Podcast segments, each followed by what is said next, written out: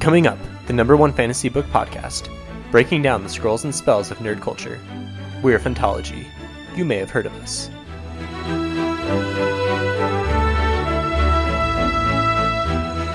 Robert Jordan's Wheel of Time is somewhat of a foundational building block for fantasy. Like you have the base of fantasy being Tolkien, Lord of the Rings, and then from there there were some more things. But I think Wheel of Time is a is a huge building block. As much as Robert Jordan stands on the shoulders of Tolkien, I'd say most modern writers kind of stand on his shoulders when it comes to world building and the intricacies of the plots.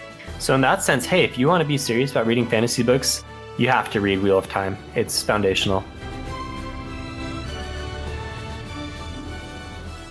Blood and Ashes, welcome to another episode of Phantology Podcast. Today we are reviewing the first book of the Wheel of Time saga, The Eye of the World by Robert Jordan. But before we go too far, let me mention if you like the content we're putting out, join our Discord Look us up on social media at Phantology Books. Okay, that said, we are ready to get started. And I have our dedicated Wheel of Time expert, Jake, on the line to break down all of the minutiae of the series. He knows everything there is to know. What is up, Jake? How's it going, guys? I hope I can live up to that introduction. Let's see how this goes. Yeah, if you can't tell, we are very excited to get to this series it's a series that is going to continue to see more and more of a renaissance in coming days as we get more details about the upcoming TV show. It looks like that show is going to drop in 2021, although they did just announce suspension of filming due to COVID 19. Hopefully, that doesn't last too long. But I know you are really excited for the series, right, Jake? Yeah, super excited. This has been probably my favorite fantasy series since I was uh, in fifth or sixth grade. It was my mom's favorite series, and she tried forever to get us into it. and And I'm so glad that she introduced it into my life. It's definitely one of my favorites. And as you can attest on our Discord or on the podcast, anytime people start to to rank the Wheel of Time lower than I think it should be, I'm quick to defend it and push it back up in those rankings. Yeah, so you actually read, started reading this series as a 10 to 11 year old, is what you're telling me? Yeah, my mom, wow. there were times like when I was way younger when my mom would like try to read it to us. She'd like gather us around, like, oh, I want to tell you guys this story. We're like, mom, this is so boring. Like, let us, let me read, uh, was it Space Brat? Was that a thing? Do you guys remember that? I remember Space Brat. Maybe you were going to go for like Eragon. No, I never, I didn't read Eragon until probably two years ago. Reading The Wheel of Time as young as I did kind of made me a stop, a snob when it came to books. So yeah, I want to ask you about that a little more. But before we go too far, let's give our first time listeners, those who are maybe not familiar with the series, a little bit of a primer of what they can expect from the Wheel of Time. Obviously, people going into the series are probably going to know that it's 14 books, 4.4 million words in the entirety of the series. So, wow, that's one big detail. Yeah, it's definitely it's definitely not for the faint of heart to to finish this and you'll quickly find that Robert Jordan is a flowery writer. He likes he likes the repetition and the expanding of the prose. But beautiful prose, right? One of your favorites, one of my favorites. Yeah, I really like it. He's uh he's not quite uh, Patrick Rothfuss for me, but I think he does a really good job of writing where I feel very immersed in the in the story and the descriptions are very poetic. Yeah, I think one of the strengths of the series for sure is the world that he builds and the connection you feel to the characters. The world is very large. If you look at the map, there are lots of different nations, and I think it's cool as you as you go book by book, the characters are visiting different nations, and you and you get a really good sense of how detailed and well built out the world is to the point where I could probably look back and tell you what the difference between like a Domani and a Borderlander is, for example, they have very different customs, even to the point of how they look and how they dress. And those things might be hammered home uh, maybe too many times, but I think it just adds to the, the world. And so if you are someone who really likes to get immersed into something and understand all of the details of a very impressive world, this is a series for you, right? Yeah. Yeah, I'd agree with that. His writing is a lot of the devil's in the details kind of thing where again, it's kind of his strength and his weakness. I really have learned to enjoy it over time, where he'll repeat the different idiosyncrasies of each culture to the point where some people would think, okay, this is repetitive. I know these people do this. I know that already. But as someone who's read it over and over again, it's nice because you, hear those key phrases, you know, okay, I'm over here in Arad Doman, or okay, I'm in the borderlands, like you said, or I'm still in Andor. You can tell where people are from based off these little descriptions that can get repetitive, but they're a good way to to key into the massive world that he's built out. I'm going to steal this from Daniel Greene, but he just had a video come out talking about the negative things in Wheel of Time. And one thing he touched on was because of the detail, if you are a binge reader and you're going to go through this really quickly, that may be more grating on you. But if you're going to take your time and slowly make your way through it, it helps to be reminded of all those details, especially when we're talking about a huge map, a 14 book series, 4.4 million words, like I mentioned. That's fine to me to, to focus on the detail that much. Yeah, I'd agree with that too. I agree with pretty much everything he said in that video. Yeah, with those repetitions, I just finished binging um, the whole series, listening to it, and I don't know whether listening to it, it's easier to overlook those repetitions or harder. But I do think when it was the publications were being released, it was probably more necessary. You know, you have years in between each book. It's probably necessary to get that repetition to catch people back up and get them focused again on what's going on in the plot. But it's not it's never like a last time on the wheel of time. It's nothing like that. It's just it's more of a, a nuanced and subtle repetition. Okay, and good news, we actually have Ben joining us, and he just finished his first read of the entire series not all that long ago. He'll chime in uh, when when he has something to add, but he's not quite the level of expertise that a Jake, for example, might might be bringing to the table, right? Yeah, right. I mean, I I've actually read the first book twice. I read it once in high school, and I don't think I was ready for the commitment that Wheel Time is when I was in high school, and so I kind of put down the series and then picked it up back up um, later on in life. Understandable, and that's what a lot of people complain about on Goodreads, right? That commitment level, the the pace, the slow pacing, the length of the series a lot of folks is just not that's not an appealing series uh, or type of series to read. So, Jake, going back to kind of what you were talking about earlier, kind of alluded to this, but this first book especially is very similar to Lord of the Rings to Tolkien, right? Yeah, I, would say that it's basically, um, and Robert Jordan is pretty open with this. His attempt to kind of pay homage to the whole Lord of the Rings and do his own take on it and then I'd say probably halfway through the novel, it kind of starts to flip all those Tolkien um, uh, archetypes and tropes on their head and really starts to make it his own plot wise and world building. Especially once you get to book four, that's when it really, the world building of its own kind of starts to take shape. But um, I'd say halfway through The Eye of the World, you can really see how a lot of the tropes he set up to be similar to Tolkien start to kind of turn on their head and become their own thing. And let's start to kind of get into it. So we are going to do spoilers for this first book, and I thought what we do is just kind of take the book in chunks. So as the action begins, we have the Shire. Okay, so before we get into any spoilers, the basic premise of the book again is pretty similar to Tolkien. You have this group of five people from a village called the Two Rivers who get led away by this wise woman who is kind of the magician, the wizard, and they start off an adventure like that. So right there, it's pretty similar to Lord of the Rings.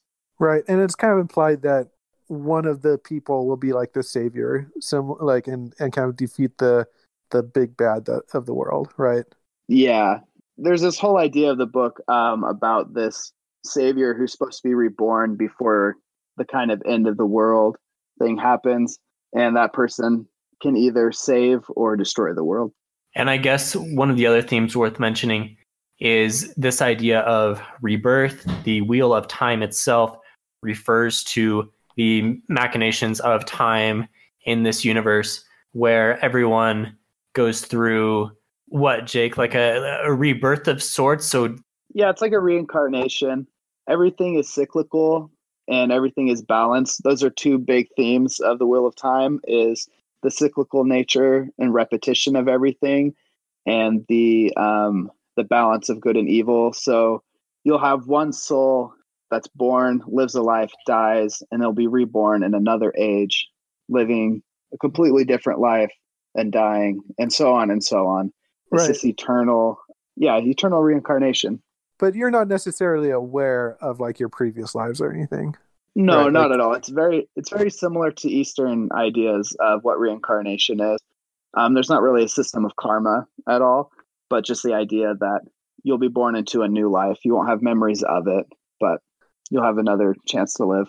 Yeah, and one of the cool one of the cool things about this series is how he pulls from different Earth cultures for a lot of the different in-world cultures, and this is where you see a, this idea of rebirth. Right, it's more of an Eastern hmm idea, and in each of the different cultures that he sets up, they all kind of have some themes and hail.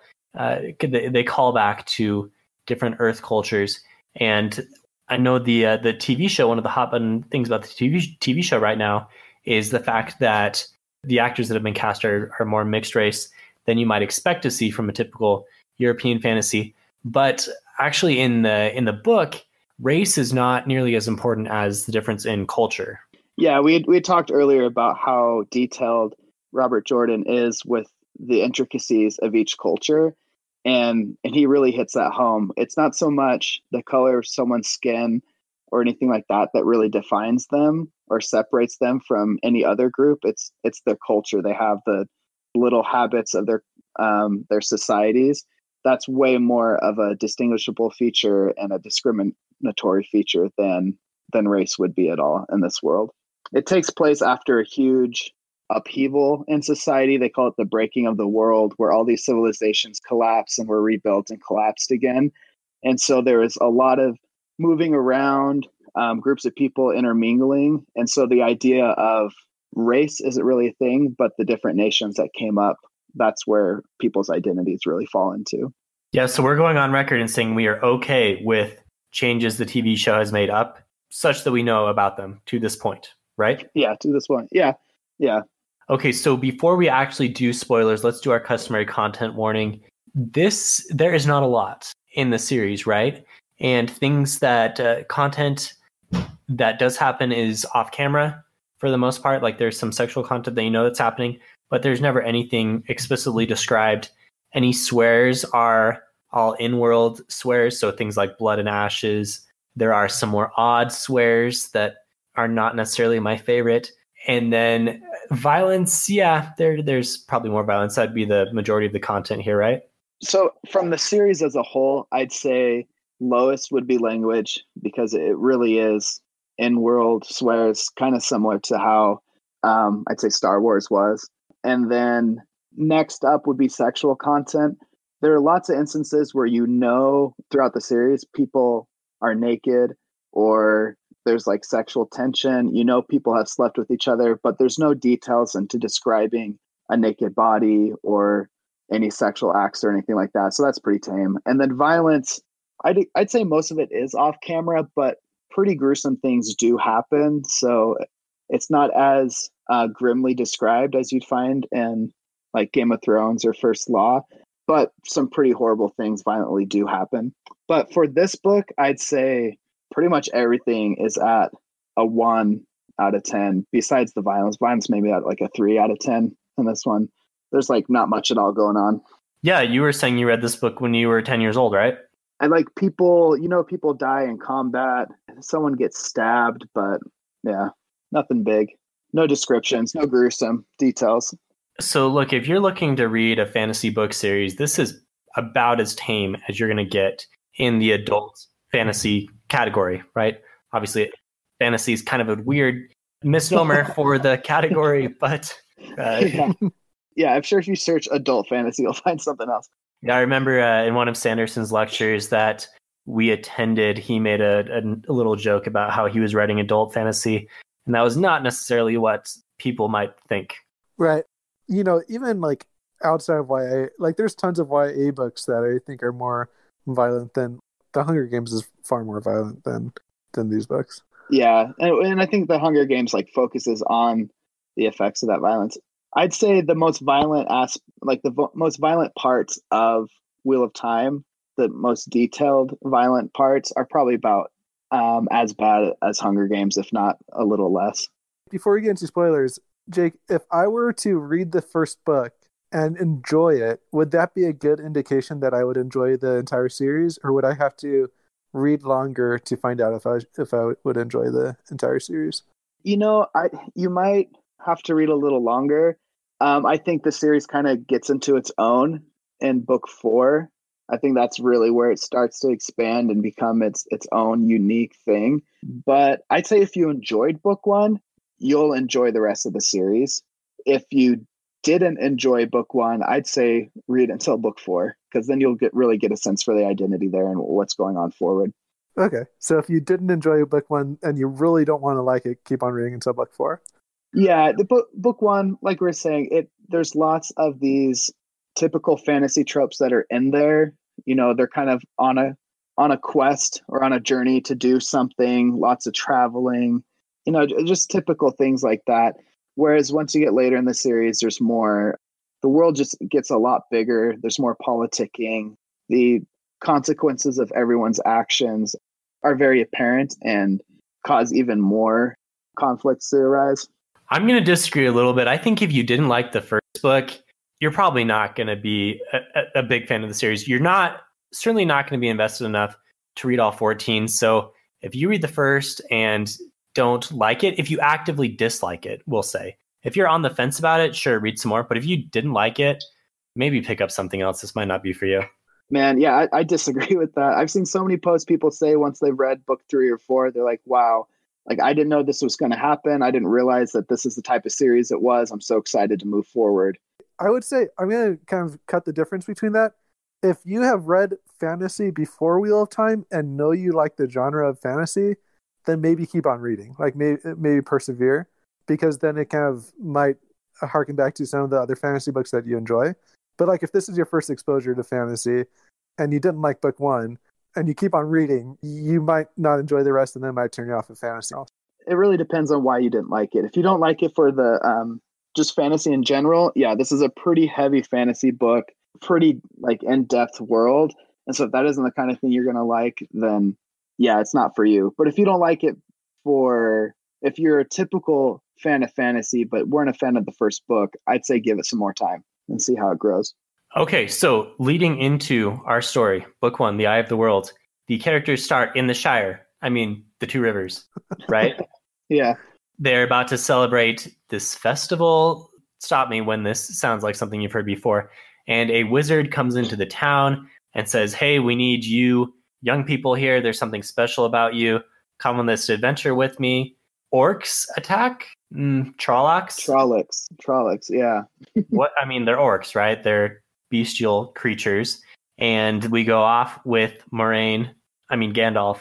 And from there, things change a bit. But this beginning is totally Lord of the Rings, right? That it's yeah. just so similar. there's hardly any separation. Right. And doesn't doesn't Mat even do something with fireworks? Is that a thing? There's going to be fireworks at the party, and he's trying to get his hand on some, but we don't get any and Pippin shenanigans quite. okay, but still, it's definitely a reference, you know. Yeah, it's it's it's meant to be very similar. And one thing, or a couple things, he does to um, kind of make it his own is the the wizard character Moiraine as a woman, because um, something that's unique to the Wheel of Time is in this series, men and women can both use magic, be magic users, but in this series, if men use it, they go insane. And so they're kind of culled out of the population. If if a man is found to be able to use the one power is what they call it um, be able to channel the one power then they are found and that ability is either removed from them or they're killed so all the magic users that society looks up to and that can do these great wonders and are these leaders in the world are all women. And that's why the wizard is Moiraine, a woman. And this affects the whole the whole gender dynamics of the world. You don't see it as much in this book, but throughout the series, you see that women have a much bigger role in society, um, especially when it comes to leading, and are taken more seriously. And there's kind of this role reversal where men are kind of seen as untrustworthy because of the inherent that that inherent lack of being able to use the magic without going insane and killing and destroying. Yeah, that for sure is a little. He was a little ahead of his time, perhaps. This first book was published yeah. in '90. Yeah, and I, honestly, I don't know if he went into the series thinking he wanted to write a, a series that was more pro women, or if just the way the story came about when he was developing it, it was just the the natural step to it. There's a reason why men go crazy when they use the power. Um, I won't go into now. I don't want to get in too much into the details, but but I really don't know if this was like a conscious effort or if it just developed to be.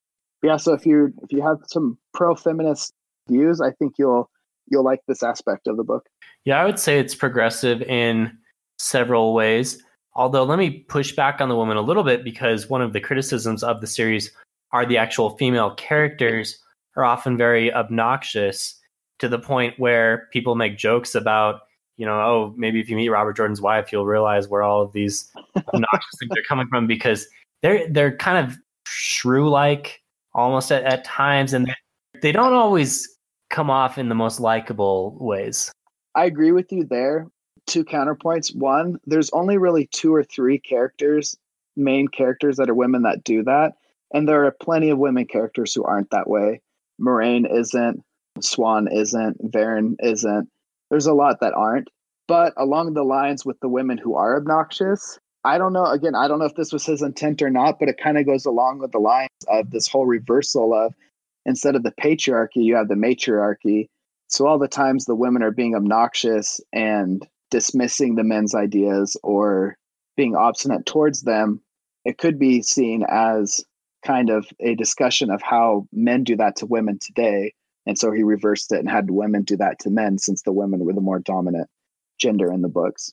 So I agree with this, like in terms of the series as a whole, but like in terms of the first book and how it affects like the two rivers, it's kind of interesting, right? Because like you have the woman's circle but then you like which is like the matriarch group but then you also have the mayor or whatever the town council. Right. And they're like the ones that i'm putting like i'm doing quotation marks with my fingers but like they make the decisions. But like the women's circle are kind of like the the real force behind those decisions. So i don't know. It's kind of he, he kind of holds a mirror up to society and says okay like i'm still going to show how the real world works but then also the power, the one power kind of changes that dynamic a little bit. So it's kind of interesting in that regard. Yeah, you're right. It's not a complete role reversal. It's kind of this blend of upheaval of societal norms. So I guess it depends how far you into it you want to read, but there is certainly yeah. social commentary here. This all got started talking about the differences that he makes between this archetype that he took from Lord of the Rings. Um, in Lord of the Rings, they go off with Gandalf in quotations. They go off with Gandalf on this journey, fully trusting in Gandalf. He's this trustworthy, wise person that everybody knows, okay, he's a good guy. He's he has the best interest in heart. He's the safest place. But when our characters start their journey, Moiraine is this huge unknown. She's kind of untrustworthy for being a magic user. She's belongs to a society that's known to use people for their own their own causes for good or bad of the people they're using. As the series starts, they're with this this mage, this this magic user, but they aren't sure how far they can trust her. They aren't sure whether she has their best interests at heart really or if they're just part of some plot of hers, but they're kind of stuck in this uh, we have nothing else to do because if we stay we're going to die. So we have to go with her. But that's another kind of twist on the whole Tolkien Tolkien start there. Yeah, Gandalf is certainly mysterious, but you always kind of get the sense that he's probably doing the best for the sweet little hobbits. But with Moiraine, you really don't know, right? She could yeah. be she she could be out for purely her own interest. She could be Red Ajah. She could be part of you know she could be Dark Friend even. Yeah. So if we think about like the specific characters, what what character I, I'm forgetting like legitimately what character doesn't trust her? Is it Mat? Is kind of like, oh, that Aes Sedai can't trust them. None of them really do. Tom is very wary of her. Nynaeve dislikes her because she's trying to protect her two rivers folk. Egwene is really the only one who's like this is awesome. We're going on an adventure. I'm going to learn to be an Aes Sedai. And then Perrin is more reserved. Egwene is totally besotted with her and it starts to use magic, and Moiraine is like her hero. I'd say Mat's probably the most vocal about his distrust in the whole Aes Sedai thing, besides besides Nynaeve. But Nynaeve doesn't really care about her being an Aes Sedai as much as based on on principle. Yeah, like you're coming into my town and and yeah. So, Jake, would you have liked this series as much as you currently do if it hadn't been one of your first entries into fantasy? And what I'm trying to kind of get at here is the fact that popular fantasy books that are coming out now, like your Sandersons and Joe Abercrombie, etc., do a lot to subvert more uh, classical tropes. So they still have things in there that harken back to early fantasy days, but then they twist everything on their heads. But this series doesn't hardly do that at all, right? Like it, it has the tropes in there and it kind of sticks with them, and maybe it's got its own flavor to it, but it's pretty much your your classic like sword and scroll, sword and shield adventure, right? Or, or would you disagree? I, I disagree with that. I'd say by today's standards, it definitely follows the more traditional fantasy plot lines for the first few books, but really the series as a whole does not. It's it's very it's very different in the way it does everything. The first book is very much like Lord of the Rings, like we said, but after that, it starts to really become its own. And I'd say for its time, the reason it got so popular is because it was sub- subverting all of the typical fantasy stuff. Sanderson has mentioned this a lot. There were so many authors who were just repeating the Lord of the Rings type story, the very kind of Dungeons and Dragony quests and chosen one plot lines, things like that. And then Robert Jordan came along and started it kind of that way and then really subverted it. For the time, I feel like it was a huge subversion, and that's why he got so many fans that way. And I'd say honestly, by the end of book one, it is it's very different from the way Lord of the Rings is going. Things have greatly changed in plot structure and everything like that. I had read Lord of the Rings before I started reading this. And to be honest, at the time, I just assumed all fantasy started this way, kind of thing. That's just how fantasy was. A lot of people have problems with the Sword of Truth series. And when I read that, I was also inexperienced with my reading. And so I just thought, oh, this is just what fantasy does, not realizing how many tropes and like cliches are in that book. Man, you were a you were a very well read ten year old kid. Lord of the Rings and Wheel of Time and I didn't read the Sword of Truth until until probably I was like fourteen. But Lord of the Rings, I read that because the movies were coming out, and so I was like, I got to read these. To be honest, I probably did not get prob- like forty percent out of what was in there, but I was familiar with the plot line, you know. So, did you have any friends when you were younger? Just books all the time? I'm picturing like Sheldon. I was grounded a lot, and all you could do is read when you're grounded. So, in my family, I will say that Jake actually bullied me when I was younger, so kind of have scars from that. He kicked me off my seat at the lunch table when he, he channeled his Nynaeve there and then pushed you around. It's the truth. I had to sit on Jake's trumpet case. Made up st- my trumpet case. I didn't even play trumpet. Anyway, so yeah, I would I would disagree with you there. That's by today's standards. When you look at things like the Stormlight Archive and Game of Thrones, things like that, they're so different from the standard Lord of the Rings story that they really stand out. And this one's going to seem way more similar to Lord of the Rings. But I put up put out the disclaimer that that doesn't stick around for very long. So that sounds like a good response to folks on Goodreads who are saying, "Man, I couldn't get through the first book. It's just Lord of the Rings, but even longer and slower." So that's where you would say, "Hey, stick around and read three or four books here and see if you like where it goes." Yeah, yeah. So I kind of take this as Robert Jordan's Wheel of Time is somewhat of a foundational building block for fantasy. Like you have the base of fantasy being Tolkien, Lord of the Rings, and then from there there were some more things. But I think Wheel of Time is a is a huge building block that has sprung up a lot of more present day authors, and obviously Sanderson is one of. He'll probably go down as another building block that takes fantasy into the future, but he stands upon the shoulders of Robert Jordan. He even finished the series. Yeah, I'd say as much as Robert Jordan stands on the shoulders of Tolkien, I'd say most modern writers kind of stand on his shoulders when it comes to world building and the intricacies of the plots. So, in that sense, hey, if you want to be serious about reading fantasy books, you have to read Wheel of Time. It's foundational. Yeah, I'd say it's foundational. It's a staple. I understand there are a lot of books to it, but it really is so game changing. Okay, so Jake, take us through after our heroes leave the two rivers. Take us through what happens next. So you get the typical stop in a few towns on their way, kind of their first, oh, wow, this is a first city I see, even though it's just a, a smaller town than most people consider a smaller town. And then you get to a point where the kind of pivotal point in a plot where the characters get separated. And I'd say this is here the beginning of where you see kind of the the plot stray away from the Lord of the Rings general plot.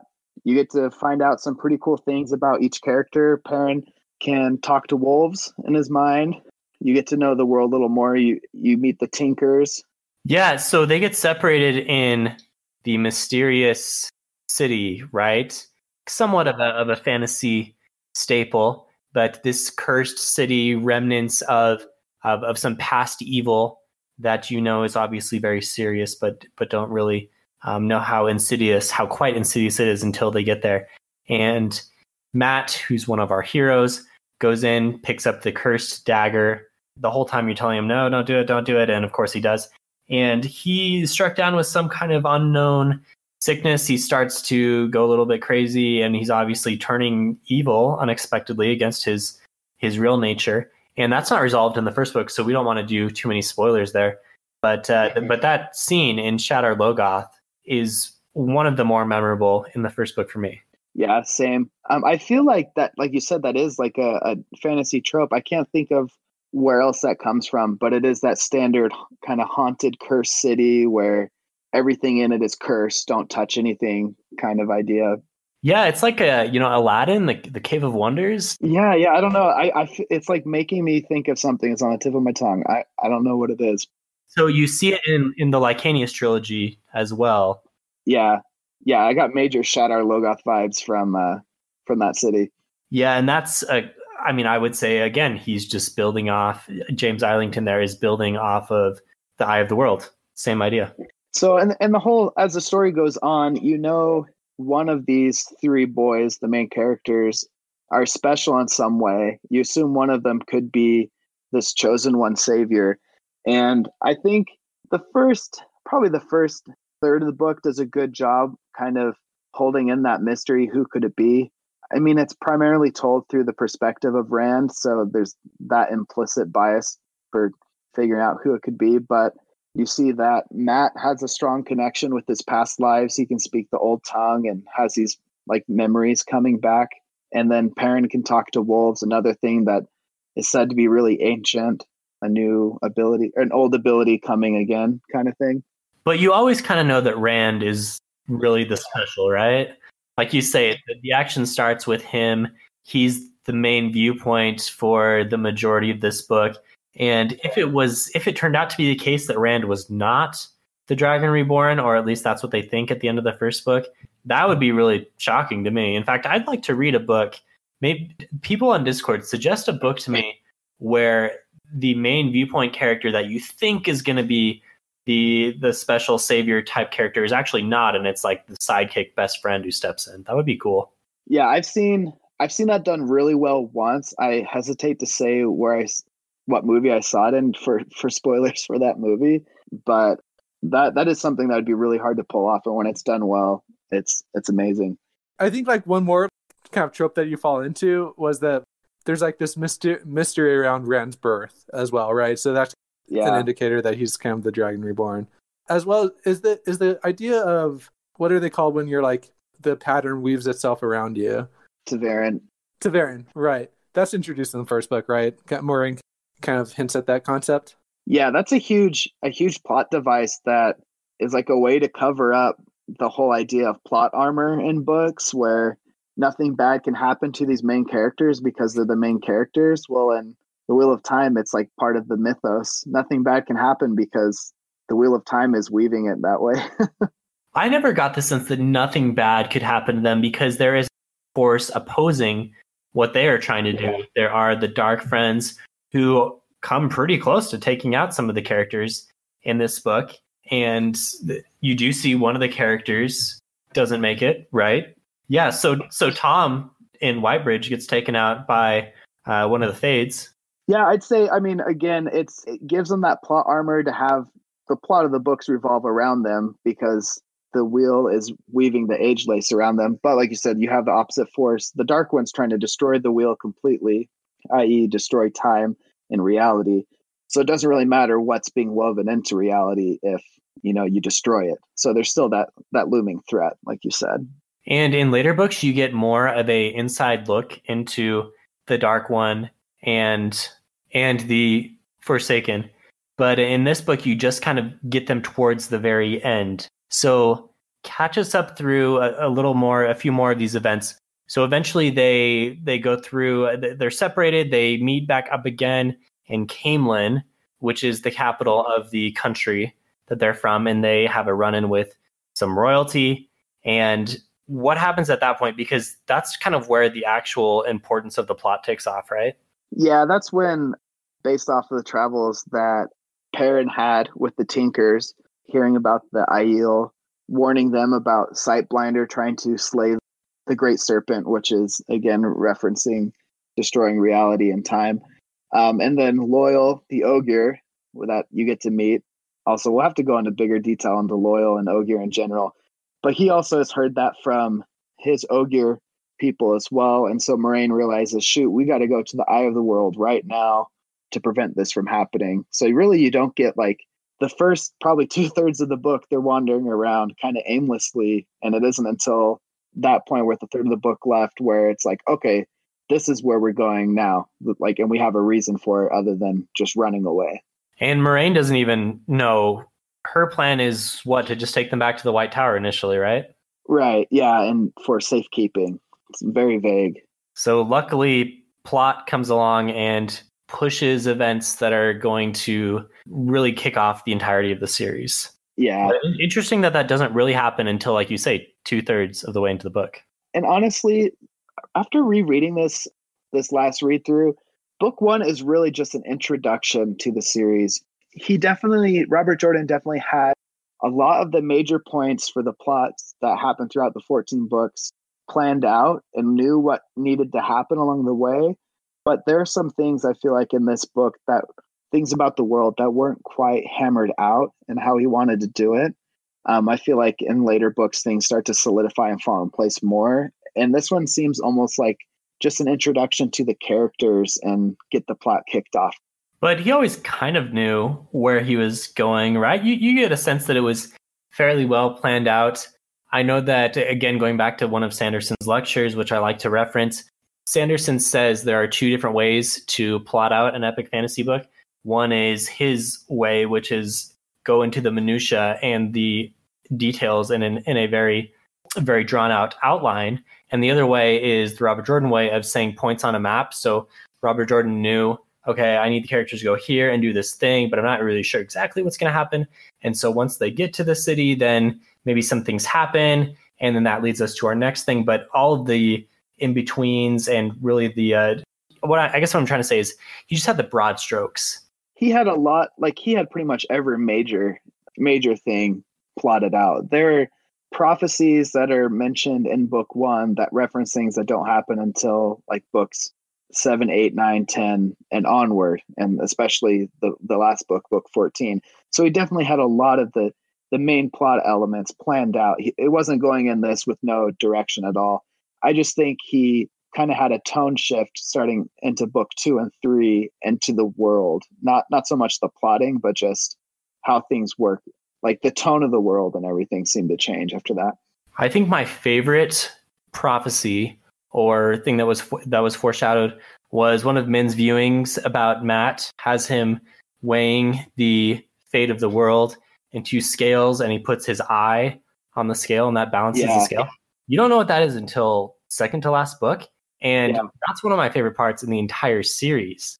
And he's got that going in the first book. So when I finally got to that in book 13, awesome. v- huge payoff. Yeah, yeah. There's things even in the prologue with with Ishamael and Lews Therin there, like things are hinted at that you'd think, oh, this is just a generic like evil guy in the prologue, and then you realize later on, oh, this is what he was talking about. This is these are the ramifications of that.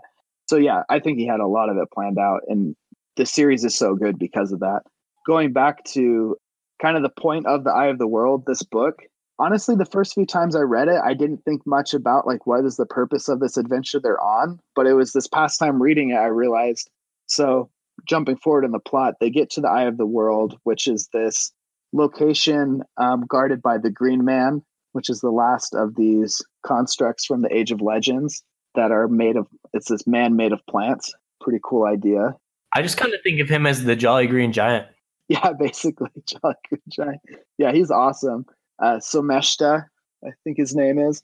But uh, they get there and he's guarding what are two pools of saidin and saidar, and also has the dragon banner and the horn of Valere.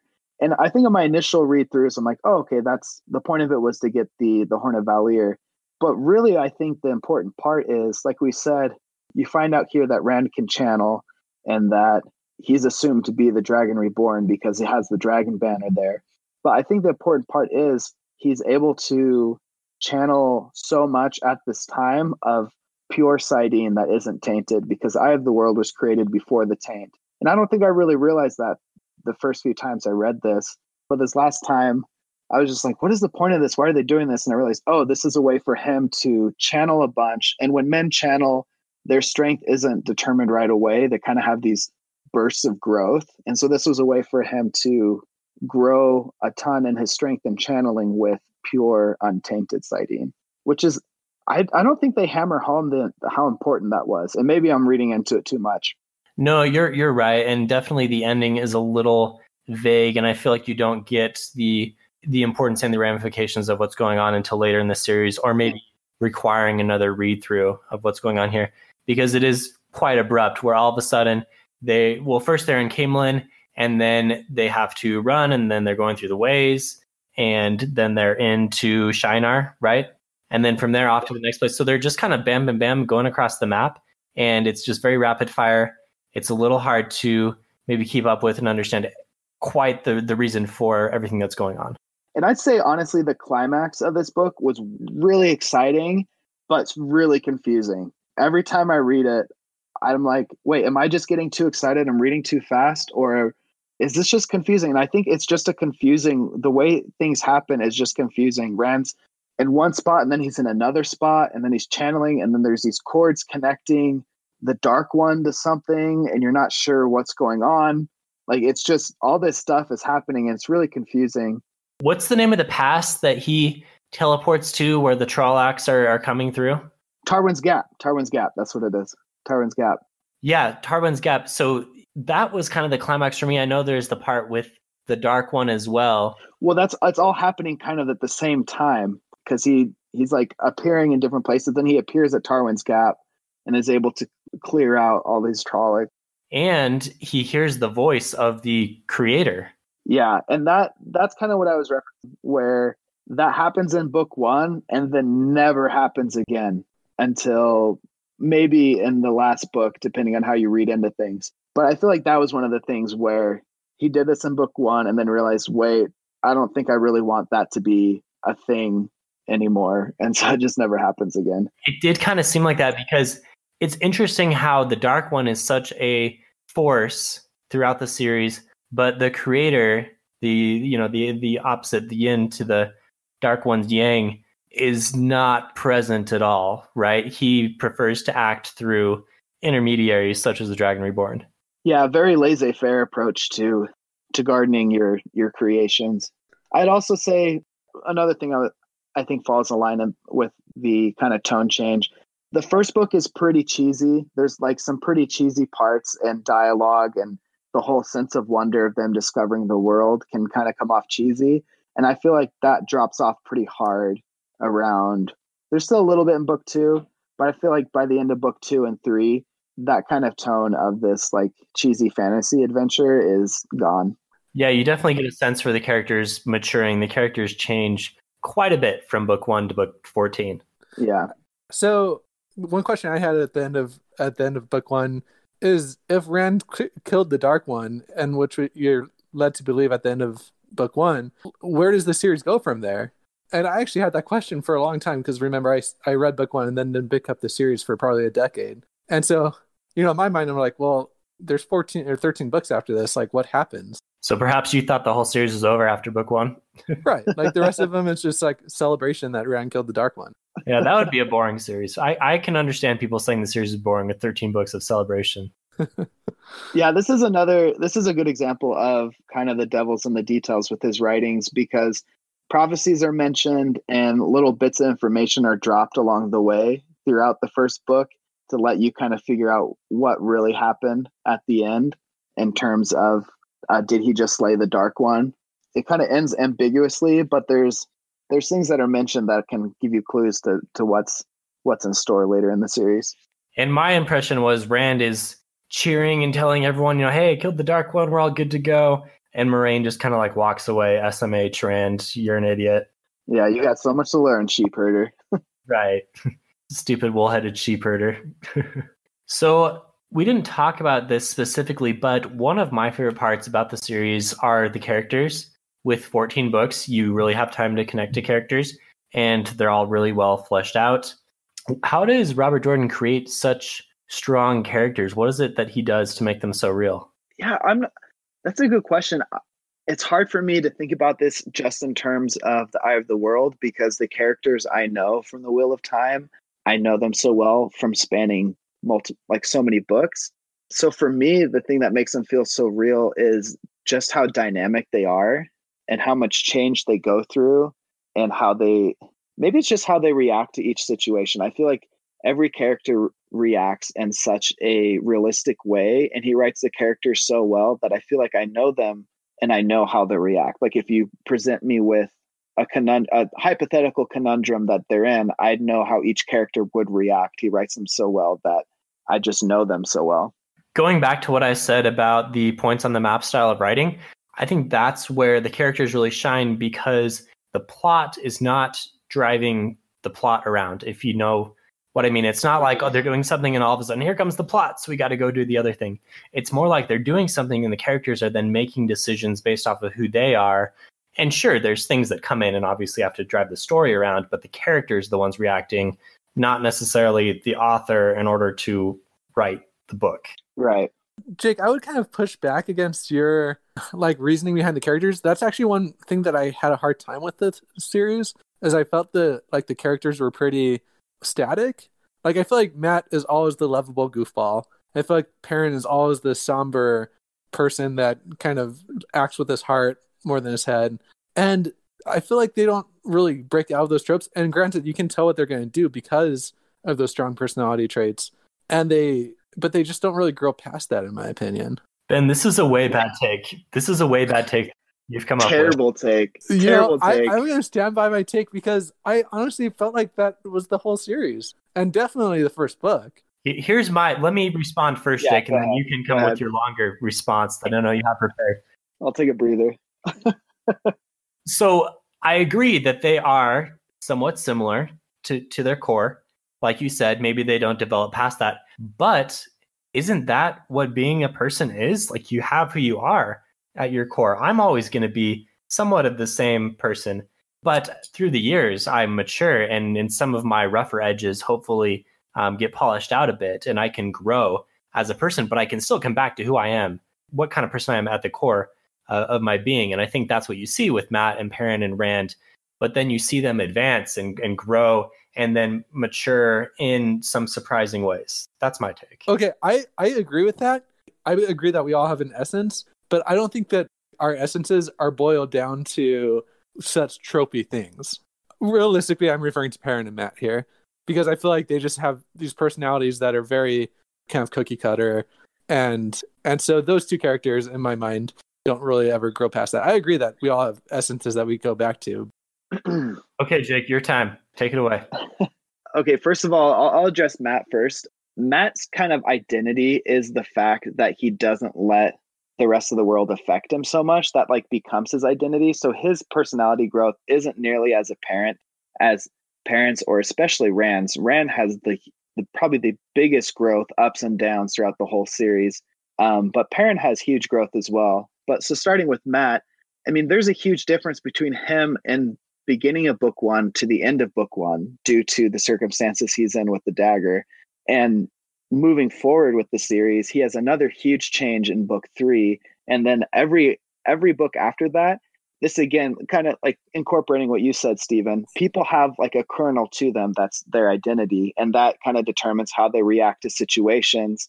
And then they kind of gain layers to that kernel based on how like the situations and how they've reacted to them. So kind of a theme for Mat is he his outside persona stays the same throughout, but you can really see changes in his heart throughout the whole series. And I don't want to go into spoilers because we're only doing book one right now. But this is another good reason for doing rereads with the series. I know you're like, I just finished 14 books. Why do I want to do a reread? If you look at Mat's character, aside from the the character change that happens with the new author. But if you look at where Mat's character's at at the end of book 14 compared to where Mat's at at the end of book one, it's a huge change. And you can do that with pretty much any character. And addressing Perrin with thinking with his heart, again, that is his kernel. But I mean, his his uh, encounter with the White Cloaks and the Wolves kind of defines his struggle throughout the series. Is he going to give in to his base primal instincts and rage, or is he going to maintain the level headedness that he was raised with, this methodical, very thought out type of personality as the blacksmith? And there's plenty of points in the series where he's pushed to his limits on either side, and he has to make his own kind of make his own compromises with himself and his values. And then Rand, Rand is like all over the place. I, am serious. He's like book one. Rand is such a baby, compared to end of book two Rand, compared like every book, he just changes so much. So that was a very, very hard disagree. ben, any res- any quick quick response if you have one. You know, maybe you're right, and maybe it's because I like basically binge read these, and I think anytime you do that, you kind of sacrifice some of the love of characters in favor of the plot. So I still think that the reason you're able to predict what how characters will react to certain things is because they have a pretty monotone personality. And sure, events happen that change that that that can make allow them to grow as a person. But I don't know. I maintain my my hot take there. All right, agree to disagree. Discuss more with us on the Discord. Let me point out that Ben has known these characters for what a year, whilst Jake, Jake has been friends with them for I, let's not give away how old Jake is. years, right? Right. So you've you've loved these books for years, and kind of same with me. I read them not too much longer after after you did. So I think the fact that we've carried them with us so so far and through our growing up years has really probably created a stronger bond. Yeah, and I'd say it's kind of a testament to how good his writing is that that's your take, Ben, because the the natural progression of how they change, in my opinion, is so it's so natural. I said natural progression, but and it's very like you just take it without thinking about it. I remember talking to the about the series with my mom when I think just book like eight had just gone out, and I remember thinking like, man, I love Perrin. He's such a cool guy, and my mom was like, I just love like how dynamic Rand is as a character, and I was like, what? Rand hasn't changed. But then doing a read through or reread, I realized, wait, Rand has changed a ton so it's such gradual changes that I think it can be hard to miss, and it's really necessary to do those rereads to really get really appreciate the changes that happen there. Yeah, I could agree with that. I never carried these books around in my backpack. You know what I mean, like that. So yeah, I feel like I feel like when you do that, you kind of gain a love for them.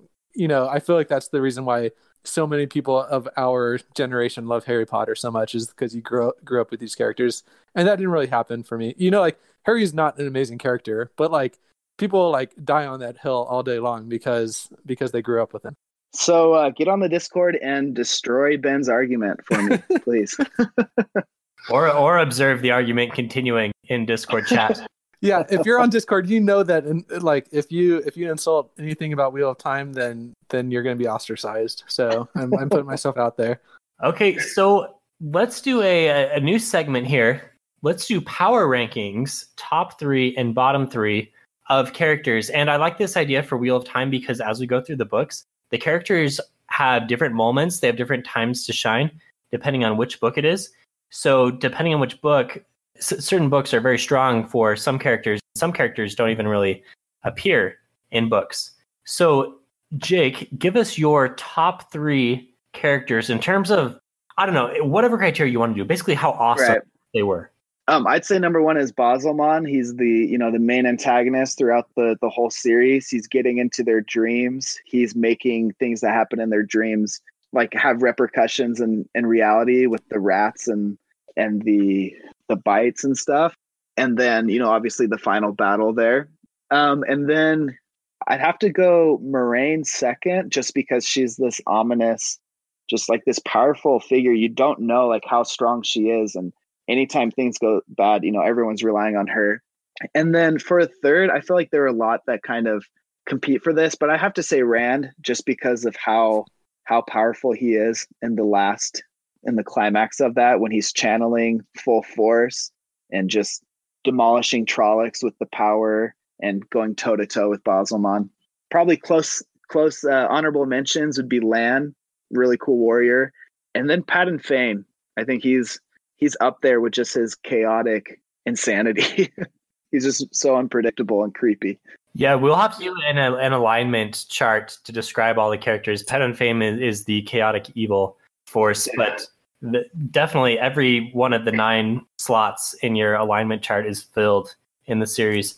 Ben, do you have a top three power ranking? I mean, I feel like mine's probably pretty similar. Uh, The first person that came to my mind was Moiraine because, like, very early on in the book, you kind of feel like she has unlimited power. I, I'm thinking of a few scenes where she kind of gets them out of situations that they're they thought that they're gonna just like be demolished in, and she kind of waves her hand and and it's fixed. And so I feel like early on in the in the book, you feel like she's like the most powerful person ever. I also think that Thom, with his quick wittedness and and knowledge of the world and culture, not not in terms of like raw power, but in terms of his ability to handle situations, is pretty far up there. And then I actually feel like Tam, wh- who's Rand's father, is kind of this hidden person that you think could like have much of the answers that you're that you're waiting to find throughout the series. Okay, Tam al'Thor, last seen in a cot in the midst of a fever dream, makes the top three. Interesting. You know what? I'm not going to do a top three if you're going to insult them, Steven. It's what this podcast is about, insulting each other. Okay, my top three, pretty similar. I'm gonna go one, Rand al'Thor. It's his book. He's the main character. He's doing the cool stuff at the end. Number two, Moiraine, because she is quite cool. And number three, tough. I'm gonna go Egwene, just to uh just to be a little different. She's got some nice moments, kind of opening up as a character, and she's one of my favorites throughout the series. So yeah, th- those are my top three. Egwene, and uh, and maybe Padan Fain. We we should mention him as well. He hmm has a very interesting role to play throughout the series. He's kind of the Gollum esque character throughout. He's like if you took Gollum but made Gollum a threat, like a, a legitimate threat. Right, like if Gollum could stab you in the back. It's it's really interesting. You kind of it kind of talks about it a little bit at the end of book one, just how he's influenced by the Dark One, but he also has been taken over by the evil of Shadar Logoth, which is like this polar opposite evil. So he's just this thrall to everything that is evil and I think that's another thing that I did not completely understand in my first read through the connection that he forged with the Mashadar in Shadar Logoth. Yeah, and you you'll learn more about that as as the series goes on. More honorable mentions. I just remembered uh, what the Green Man does to defend his home. Like that was pretty cool. He just basically plantified one of the Forsaken. Yeah, was that Aginor or Balthamel? Honestly, they serve the same purpose, so no idea. Oh, come on. I thought you were our Wheel of Time expert. no, I can't remember out of those two. Which I think I'd have to look it up. I think Bethamel was the one that was more um, was like super old and had to wear the mask because he was so close to the Bore. Right, he couldn't even speak. Yeah, but uh, honestly, no idea. Yeah, yeah, that probably makes sense because Aginor was the one who created the Trollocs, so he was probably the one that was torturing people more. Um, so he could probably talk. Egwene and Nynaeve get some torture done on them by the Forsaken a little bit.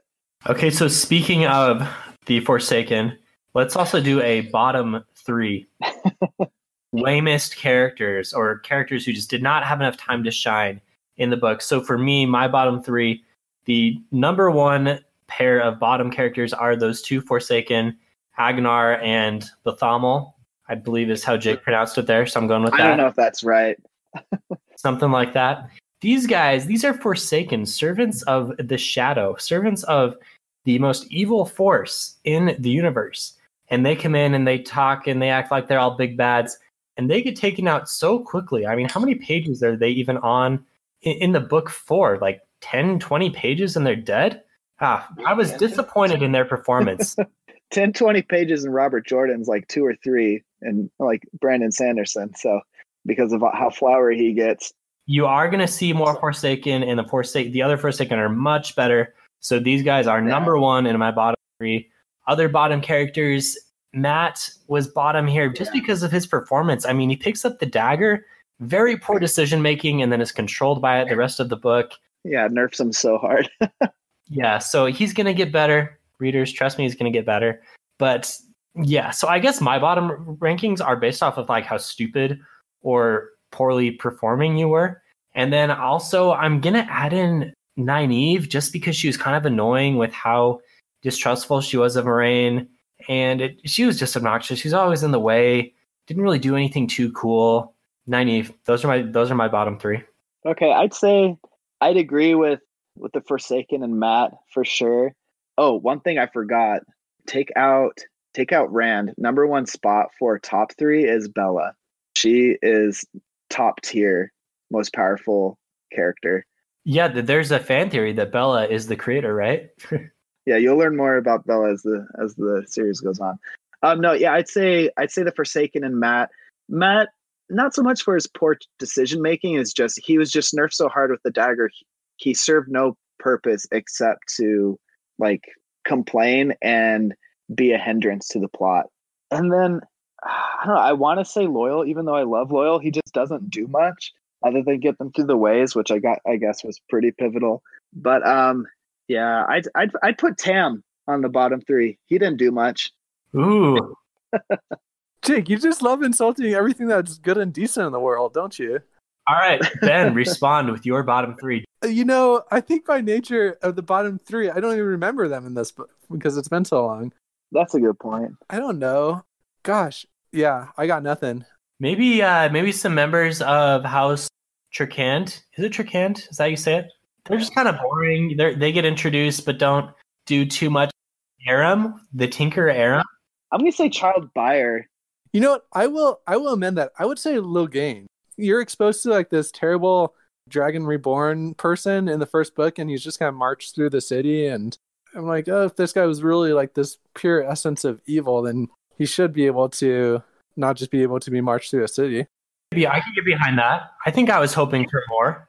Yeah, He wasn't supposed to be evil though. He and plus he was he was shielded by what at least four sisters. fair enough. But I feel like he's mentioned throughout this book is like the world is like terrified and and shook by this Dragon Reborn person that claims to be the Dragon Reborn, and then the only reason that they even see him is the plot device to get Rand to meet Elayne for the first time. I can see that a little bit.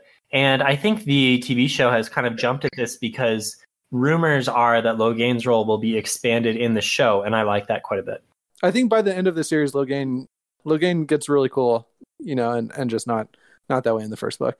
Nothing but good things by expanding But his to role. be clear, Tam is definitely top three powerful.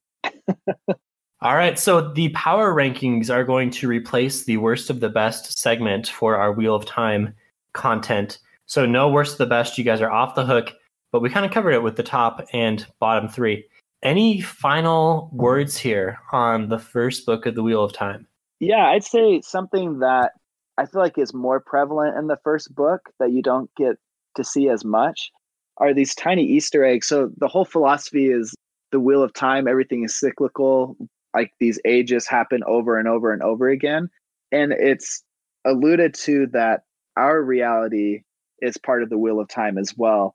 And so when Thom, the Gleeman, is telling some stories in the two rivers, he mentions stories that are alluding to things that happen in our history.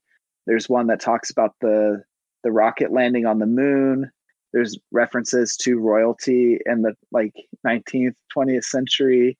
Lots of things like that where there's similarities to our history and it's kind of this fine line of is he just inspired by that and writing his own version or is it literally supposed to be the same story but because time has passed so much time has passed that you know the story gets diluted and and changed over time in this whole cyclical nature? Has jordan come out and said that it was earth or no? I feel like i feel like i remember reading it somewhere that that he has said it was earth but i'm not sure.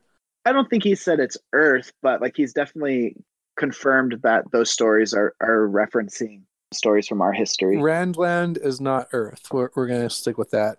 Well, I don't know if I mean I guess going along with that, it would be part of the same world. Yeah. And to, to clarify, there he never actually gives a name to the world that the Wheel of Time takes place in. So fans call it Randland. Really, really original name.